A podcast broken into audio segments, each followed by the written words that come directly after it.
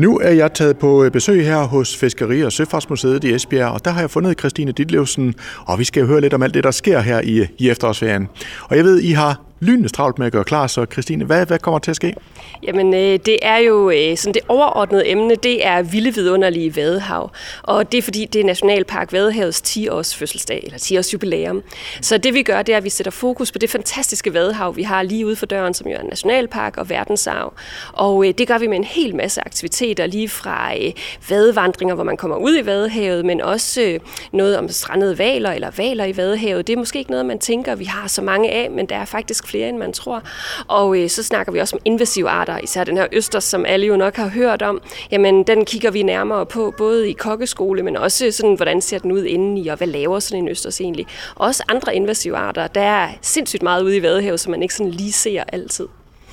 Og jeg kan jo høre på dig, at involvering, det er sådan næsten er kodeordet i alt det her.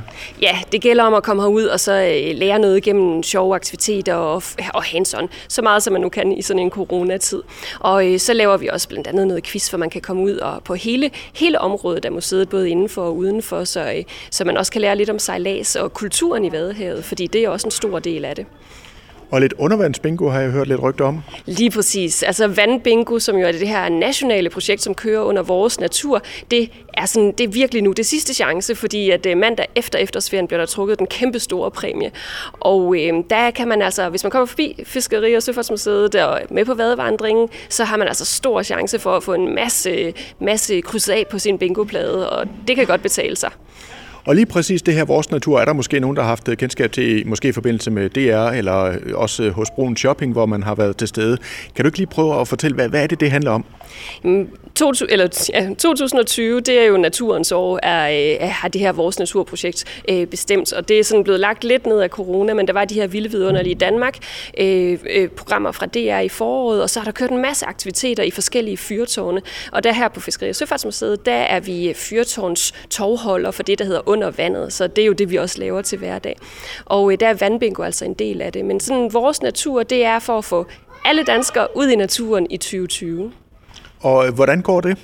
Jamen, det går okay.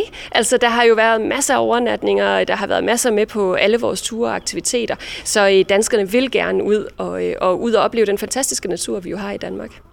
Og udover de her specielle ting, I har her i efterårsferien, så er det her jo en institution i Esbjerg øh, med mange velkendte ting, og de øh, er vel også stadigvæk i, i funktion, kan man sige, her i efterårsferien?